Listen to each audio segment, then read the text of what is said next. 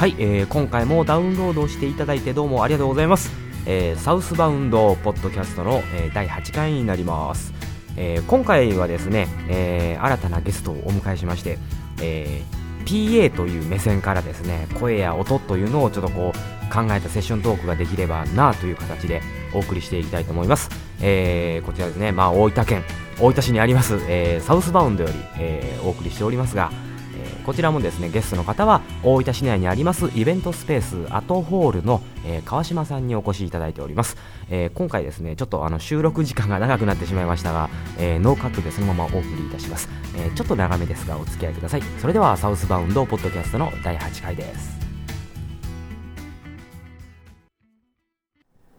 はい、えー、それでは今回はですね、えー、ゲストに大分市のイベントスペースアトホールの、えー、PA をやられております。川島さんにお越しいただきました。どうもよろしくお願いします。よろしくお願いします。あのお聞きの皆さんはじめまして川島と申します。はい。はい、えー、ではあの川島さんまずは、はい、このイベントスペースアトホールについてちょっとお伺いしたいんですけど、えー、っとですね大分市の中心部にあるえー、っとまあ、そんなに大きくないスペースなんですけど、まあ、スタンディングでしたら100人から150人ぐらい入るようなイベントスペースで、えっと、5年ぐらい前から、えー、っとオーナーさんが始めまして私スタッフとして入っている形になるんですけど、まあ、プロの方から、えー、っと大分のアマチュアの方からの、えー、っと音楽イベント、まあ、ライブとかですねバンドさんのライブと、うん、であとあの映画の上映をやったりあの演劇の公演をやったりあのそうですねダンスのパフォーマンスがあったりとかっていう、まあ、いろんな形で多目的に使えるようなイベントスペースになってます。はい、なるほど。でもライブハウスというよりはイベントスペースという。そうですね。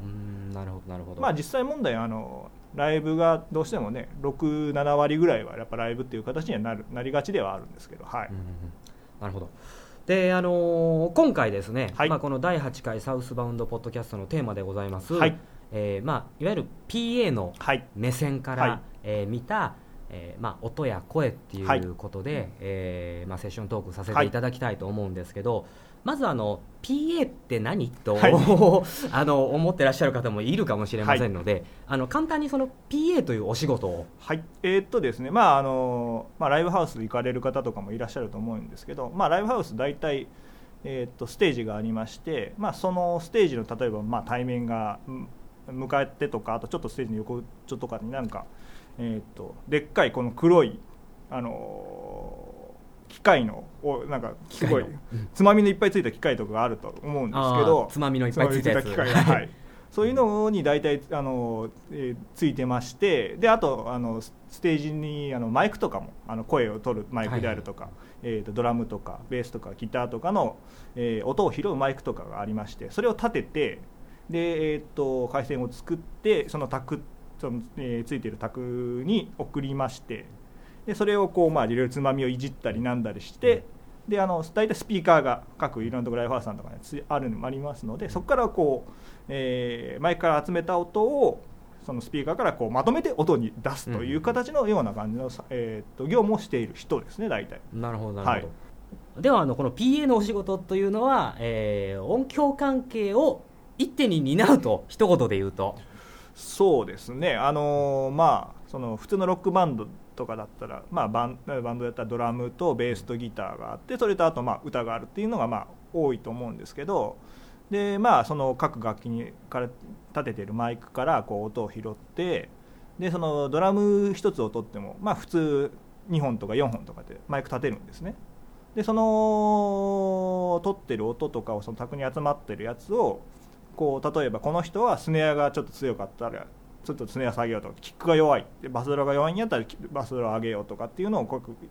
あとベースとかこの、えー、こういう曲調やったらこういうあの音色の方が多分合ってるんじゃないかなみたいなことをか自分の中で、まあ、考えてこう外に出る音を基本的に作って、うん、であとギターの音それとあと、まあ、基本ね歌がやっぱ一番伝えたいってことが多いと思うんで、その歌とかその全体のえー、バンドさんのバックの演奏とあの声のバランスとかを全体を見てあ声はこのぐらい上げれるとか。で実際その歌う人のあの声を聞いてみてあこのぐらいやったら、えー、とちょっと卓の方で例えばマイクのボリュームはここぐらいまで上げれる系とかっていうのとかも含めて全て考えるって感じですね。例えば声のがあんまり正直そんなに大きくない人でしたらその全体スピーカーから出るドラムの音とかギターの音とかベースの音とかをちょっと下げたりとかっていうのも含めて考えたりもしますね。はい、なるほど。あのー、まあ、僕なんかが例えばその音楽制作とかする場合に、はい、まあいろいろ、まあ、バラで撮りますね、はい、ボーカルギター、はいはいはい、ベースドラムバラで撮って、はい、それをパソコン上で、はいはい。まあ、そのいわゆるバランスですよね、はい。うん、音の聞こえ方を考えながらこう、はい、こうパソコンの画面とにらめっこしながら何度も何度も再生を繰り返しながらやるんですけど、まあ、まあミックスですよね、要はこれを、まあ、ほぼリアルタイムにやるというか。そうですねはい。まあ、ということはやっぱりその、まあ、似たような、ね、作業音楽制作と似たような作業ではあるもののはい、そのライライブ感というかそうですね、まあ、問われるようなお仕事ということなんですね。はいなるほど。ではあのですねそんなあの PA のお仕事をされてらっしゃる川島さんにちょっと今回お伺いしたいのが、はい、そのまあいろんなバンドさんのボーカルとかですね、はい、まあその演劇関係の、はいはい、えー、まあ、イベントがあったりして、はい、いろんな声を聞いたり、うん、それこそ、えー、今お話しした PA のお仕事であるその、えー、部屋、まあ、部屋じゃないですね。は、まあ、箱って言いますよね、はい、あのそのそのあの、まあ、空間の中での音の作り方というか、はいはい。はい、いろいろあると思うんですよね。そうですね、うん、まあ、やっぱその各そのライブハウスごととかに例えば、えーと、低音の方がすごいあの声出した時とかで、ね、でもここのここいらんとこやけど低音が残りすぎたりとか後までずっと残響が残りすぎたりとか、えー、とちょっとここはなんか高音がなんか妙にキンキンするなとかっていうようなところとかっていうのはもう正直各箱ごとにやっぱ特性があるんですね。うん、でその中でであとまあそのもちろん声を出す人も全然あの人によって全然違うんでその中でその何て言うんですかね箱の特性とその人の例えば歌なら歌のその特、えー、と持ち味に合った形をこううまいことバランス取りながらやってまあ本当に声がやっぱ一番の魅力となると思うのでそれを、えー、と聞いている人に届け届くような形で作るっていうのが一番に考えます。であの PA の場合はえー、とそのバンドさんの演奏の場合ってその何ですかね観客の方に届けるそのスピーカーが届ける声以外、うん、音あの音以外にあのモニターっつって、うん、あの演演者さんの方に、はい、えー、と音を返すっていう。あのこともあってそれはだから結局あの結構ステージの中で大きい音とかで演奏しちゃうと歌ってても自分の声が聞こえないっていうことになっちゃうので,、はいはい、でその辺も考えてあと自分も作んなきゃいけなかったりするので、まあ、理想を言うとその外の音と中で聞こえる音っていうのが要は同じ音が全く聞こえるっていうのが理想なんですけどその演者さんというか、はい、えー、バンドがやってるスペースの中の、はい、いわゆるそのモニター帰りの音と、はい、客席側の音、ね、客席側の音がっていうのが,、同じであれば理想だ理想でなんですけど、ただ、えーと、うちとかもそんなにその全然あの大規模な箱ではないですし設備的にもそんなにめちゃめちゃ整っているところではないので正直それは難しいんですよね、うん、だからそうなるとあのやっぱりそのお客さんに届くあの音っていうのをまあ第一に考えてこっちは作りますしであと基本返すあのそのモニターっていうバンドさんに返す音でいくと自分はもう声を声だけはもうかあの各演者さんの方に歌ってる声だけはあの聞こえるような感じであの返そうって返そうっていうのは聞こえるようにするっていうのは今日使ってやってますね。はい。あの実際、まあ、私がそういうステージで歌ってても、はい、そのやっぱモニターですね、はいはいはい、その自分が、あのまあ、歌ってる声っていうのが返ってこないと、うんはい、まあ、やっぱりすごく不安にはなるんですよね、はいはい、なのでそこはやっぱりそのいろんなそういったライブハウスであるとか、はい、あのそういったところに委ねる形になってしまうんですけど、まあ、やはりその基本的には PA さんというのはあのそういう部分を気にしてそうですね、やってらっしゃるまあ、いろんな多分考えを持ってやってらっしゃる方いると思うんですけどね、はい、そういったあの PA さんから見て例えばあのまあ特にバンドのボーカルというところで話をぎゅっと締めますと、どういう人って言ってどういう声どういう歌い方をされる人が一番そのなんていうよく聞こえる扱いやすいって言ったら、あのあれなんですけど、はいはい、ものすごいシンプルな言い方すると単純に声がでかい人っていうのはめちゃめちゃこちらやってる方からすると楽です。あ声量のある人とは楽声量のある人。楽である。楽楽です。はい。なるほど。それはまたどういうことで、あのーやっぱつぶやく、まあ、歌い方とかもあるんですけどつぶやくような形でえ歌う人とかもいますしあと慣れない人とかででしたらこうなんですかマイクから離れてやっぱえはいはいはいはい。歌っちゃう人とかもいるんですけど、はいはい。そうなるとやっぱねさっきの話じゃないですけどやっぱマイクで拾うっていうのもやっぱ限界があるんですねやっぱり。うん。であのえっ、とその、えー操作するコンソールとかにもいやそのいわゆるボリューム上げるの以外にゲインっていうのがあって、はい。だからマイクの中ちょ、まあ、自分の中の、あのーえー、と判断としてはその要はそのマイクの感度を上げるみたいな感じのあ入力信号入というか。力信号っていうのを上げるるっていうのがあってそれをこう上げたりすることで多少は対応はできるんですけどうん。それを上げるとですねあのすごいハウりやすくなるんですね。ハウルっていう。あハウリングがハウリングが起きやすくるなるんでなんか余計なものまで音を拾っちゃうんでなるほど。マイクの感度をはい。上げすぎると、上げすぎると。余計な音まで拾ってしまうし、はい。ハウリングも起きハやすくなると。なると。なので基本的にはまあ声量のあるボーそうですね。カルの方が、もうすごい単純なことを今言っちゃいましたでそれ以外でも、うん例えばだから結局原因を上げてその感度を上げると何ですかね。要は余計なブレスの音とかも要は気になあ上がっちゃうんでうん。気になっちゃうと。なるほど。いうことになるんで、はい。確かにあのブレスノイズっていうのは、はい、あのーまあ結構激しい人は激しいですからね。ねはい。うん、あの息を吸う時のスッとかいう音ですよね。うん。こういうのも結構、あと、はい。はっっていう音ですよね、はい。これ結構あのー耳障りな場合が多いですね。そね。まあそれはあの歌のスタイルにもよると思うんですけどね、あのただその感度を上げすぎるとそういうのまで一緒にはい。大きく拾ってしまうからはい。ということですよね、そうですね。うん。であとそれ以外ではなんていうんですかねあとマイクに乗る声乗らない声とかっていうのはやっぱりあったりするんですけど、であとやっぱりどうしてもその大きい声の話じゃないですけどやっぱマイクにでいっぱい外に音を出したいということで無理すると結うん。局がなるみたいな形になっちゃって、はい。それは自分でも喉も痛めちゃうし、うん。で結局あの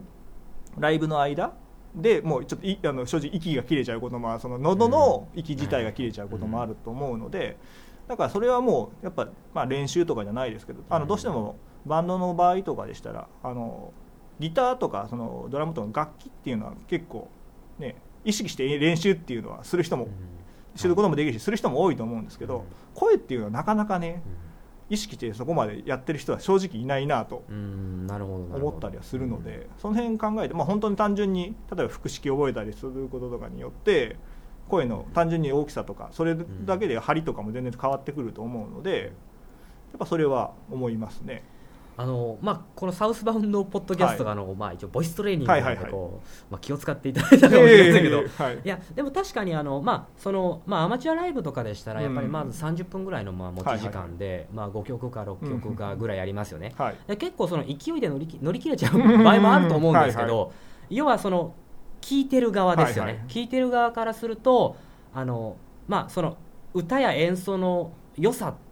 というか、はい。そそういうことの方が気になってしまう場合もうん。ああれ？あの人かなり無理してるなとか、はいはいはい。声枯れてきたなとかそうね。いうのにこう気を取られちゃうとまああのうん負けっちゃ負けですよね,、ね。演者としては。そういうふうに気を取らせてしまったりっていうね、自分のなんか伝えたいことが届かないで違うことに要は気を取られちゃうって話になっちゃいますからね。であとはあれですね。だから女の人とかであのまあそれ本当に難しいんですけど表現は難しいんですけど、まあ、要は同じような歌を歌ってるはずなんですけど、